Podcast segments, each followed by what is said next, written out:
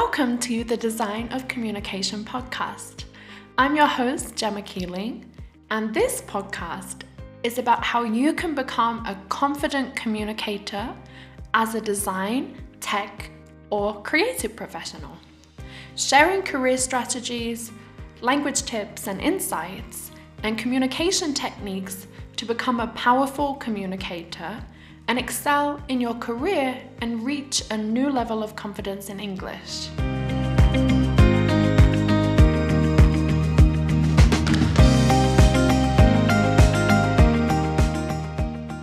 I'm self taught and it's been working so far. But I've reached a point in my life and in my career in which I have to improve my English fluency and my communication skills quickly. Hands up if this is familiar. I hear this a lot. Now, I can't see you right now if you put your hand up, but I can imagine that you're thinking, yes, I would like to improve quickly. I have been able to do a lot of improvement by myself. I am able to speak English quite well. I've made good progress. But as I advance in my career, I need to get better. The time has come where I want to get to the next level. I want to be able to communicate my ideas, get buy in for my decisions, and stop making so many mistakes in my English. You might also be in a situation where you want to move into a role that's perhaps full time in English, or you might want to take on more projects and just say yes to more opportunities. It could be that you want to lead a team or a larger team, or even manage your own clients and have freelance clients. And to do that, you want to take your English fluency to the next level. You might be working for a bilingual company or even fully in English right now. Or you could be dreaming of working remotely and getting paid more. But how? In today's episode, I'm going to be sharing exactly how you can take your English fluency to the next level. I love to share tangible tips that you can implement right away. If you have been following the design of communication for a while now, you know that I like to share actionable, step by step tips and strategies. I know some of you have been following and listening right from the start, and I appreciate you so much. If you are new here, welcome. I am so happy to have you tune in and join me. And I feel so privileged to be able to support you no matter where you are on your journey. And I know it can be quite a journey. But no matter how frustrated or far away you are feeling right now from reaching the level of fluency that you desire, I've helped even the most shy and nervous professionals overcome self doubt and figure out how to articulate their ideas and decisions with clarity and reach a higher level of fluency. One thing I found is that there is a five step process for design and tech professionals to go from feeling judged and awkward and ashamed using English and scared of not having the right words, for example, in an interview or a professional situation, to a place where they're building their professional language skills so they can confidently say yes to more opportunities and feel satisfied using English in their role and in their life. When you are a part of the Fluent Club, you are supported with training and materials and sessions that follow this exact five step process. I am really excited because we are opening up again next week. Yes, in seven days.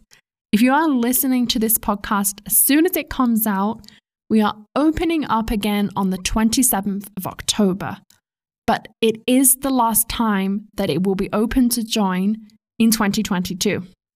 So get your name on the waitlist at fluentspeakers.co.uk forward slash club, and you will receive an email with all the details to join when it opens up at the end of the month. Each week, there is a new training or masterclass or a live event, but you can consume the trainings whenever and wherever you like. The best part is that the trainings are tailored to you based on where you are for the stage of your journey. It is the last chance to join in 2022, so if you have been considering it, now is the time.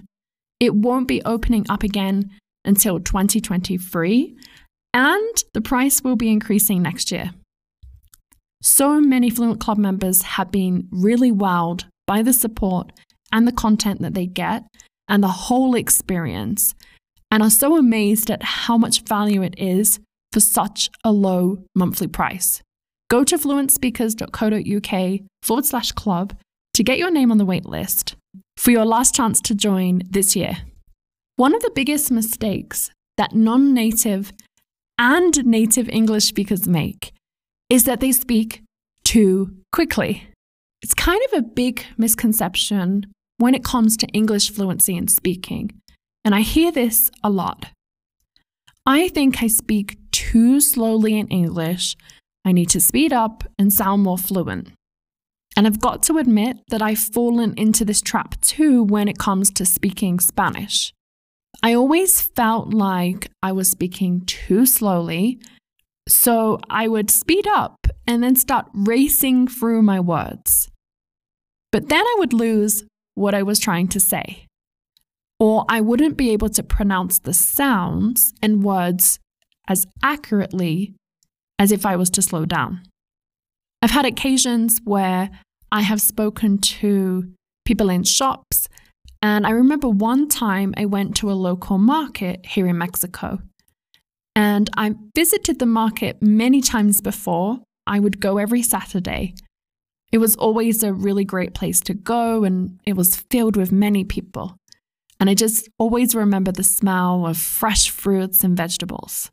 Really a great place.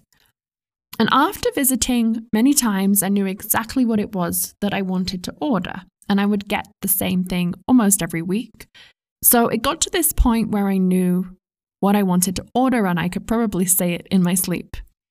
The problem is, I got too comfortable, and I would order the vegetables that I wanted, and it started to sound like a big mumble jumble, and I would start to slow the words and all I needed to do was slow down. And I've noticed this too with many of the professionals that I work with.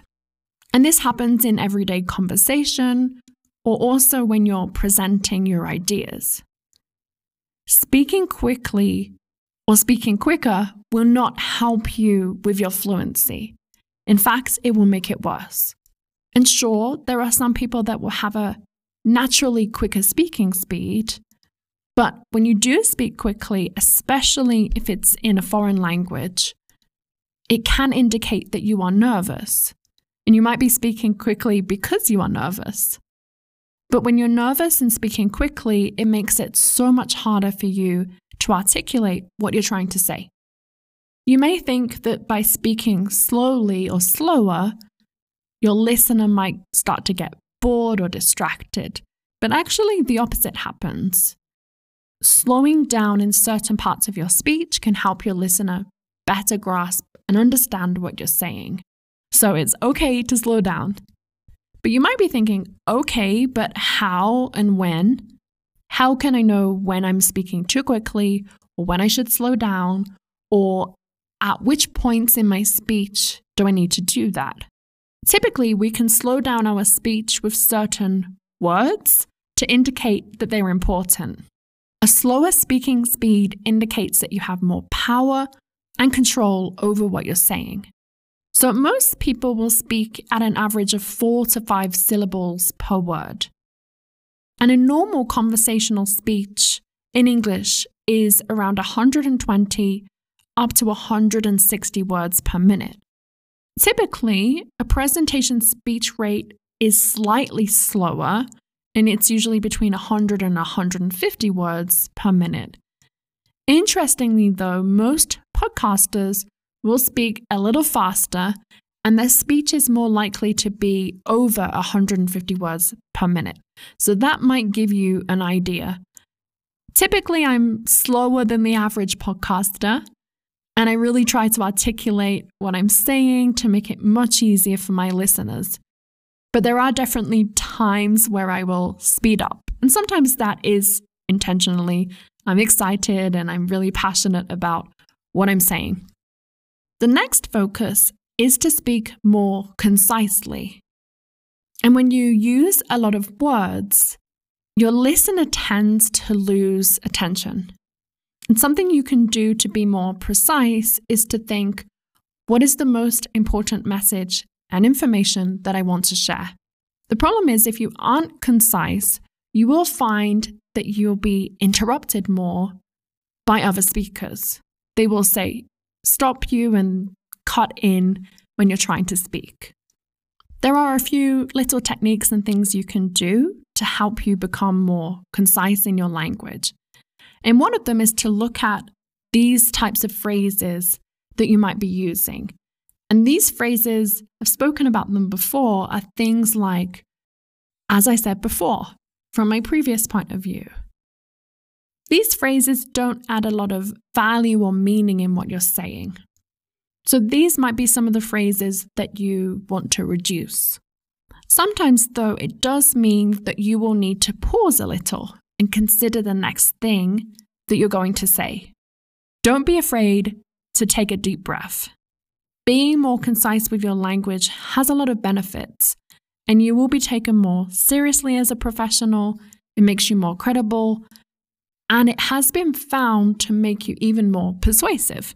So, if you are a lead or you work in a role where you need to, for example, get buy in for your design decisions, it's an important technique to be more concise with your speaking. The next area to focus on is on your articulation and pitch. Articulation is all about focusing on pronouncing the beginning of the sound and the end of the sound. Some speakers will start to cut at the end, so they will drop off. So, for example, they might say, instead of articulation, they might say articulation, articulation, and kind of cut it like that. This is an, just an extreme example of slurring or mumbling. But to really take your English fluency to the next level, you do want to focus on the quality of the way you're speaking. And you can do that by saying each individual word, stopping and pausing in the right places, beginning and ending every word that you say. And to improve your articulation, try varying your pitch throughout your speaking to sound more natural and conversational. People do tend to respond better when you have a more smooth way of speaking. And also if you have a range of high and lower tones. It just makes you sound even more interesting. The next way to take your fluency to the next level is actually slightly different, and it's an issue that I see come up that can cause a lot of frustration. It can cause a lot of frustration for you as the speaker, but also for your colleagues or those that you're speaking with. And it's all about your language choice. Some language that you use might come across as passive aggressive. You might not mean to sound aggressive in the way that you're speaking, but the tone of your language can have that impact. And this is especially true when it comes to written communication, like sending emails. It's so important to avoid negative language in written communication. And it does involve being more mindful with the language that we choose to use. And that's when we open our mouths and if we're typing on our keyboards or on our phone. Poor communication and language choice can lead to conflict and tension. I am going to share some examples of what to avoid saying. As I mentioned, I like to share practical examples, and these are especially important when it comes to written communication. The first is perhaps you missed my previous brief. Perhaps you missed my previous brief. The tone of this can come across as quite direct and almost passive aggressive. The translation or the meaning is you should have gotten back to me. Why haven't you? What's wrong with you? Why didn't I hear from you? Now, there are times where you might want to give that impression, but it's really important to be aware of that. And another common mistake that I see is thanks in advance. Thanks in advance. And you might be thinking, that doesn't sound very rude. You're thanking the person. Surely that's a good thing. But again, the meaning here is more I expect you to complete this task, even if you haven't agreed to it yet. I'm making you do something, but I'm saying thank you in advance so I kind of get away with it. If you ever need to do that, it would be better to just say thank you. Or if you want to be even more polite, you can say, I would appreciate your help with this task, for example. The next might be quite an obvious technique or thing to do, but it's important to highlight, especially when it comes to communication and being able to better connect with others as a speaker.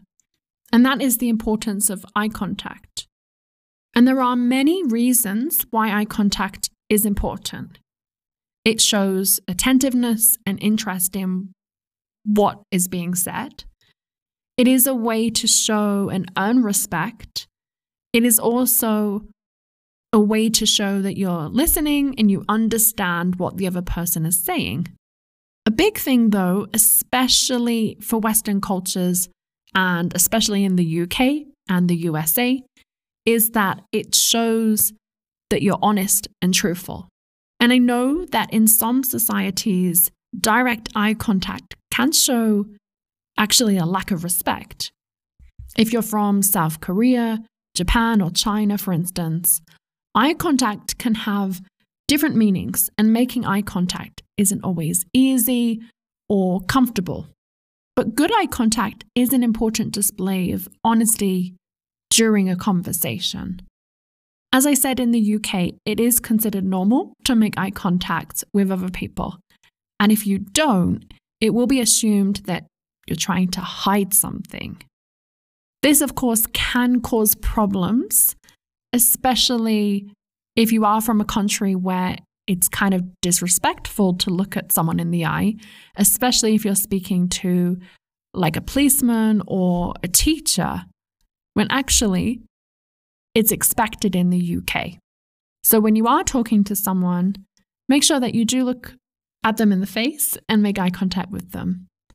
And most people underestimate its ability to make a difference, especially in business and beyond. It is quite a small thing to do, but maintaining eye contact with someone tells the person that you're speaking to that they're important, and that goes a long way in communication. So here's a recap of these important areas for fluency that we've covered today. The first thing is all about pace and slowing down. It's okay to take a breath, and actually slowing down will help you when it comes to fluency. The next is be concise. Make sure you're getting to the point of what you want to say. Remember the key message you want to share. The next is articulation. So, making sure that you're pronouncing all the parts of the sounds of the words and really focusing on what you're saying. The next is to avoid using negative language, and that refers to speaking and in writing. And finally, the last one is to remember the importance of eye contact. If you would like more support with communicating your ideas and you'd like to build your confidence in speaking as a non native English speaker and you're working as a designer or in tech, go to fluentspeakers.co.uk forward slash club to get your name on the waiting list to join our incredible community. It is the last time to be joining in 2022, and you'll only hear about how you can join if your name is on the waitlist. And trust me, it really is the best place to be for professionals to reach a high level of fluency, express yourself confidently, and grow as a professional. Feel free to reach out as well. I'm happy to get in touch and send me a message. I'd love to hear from you if you have any questions. But either way, I am here to support you on this journey to taking your English fluency to the next level. You've got this.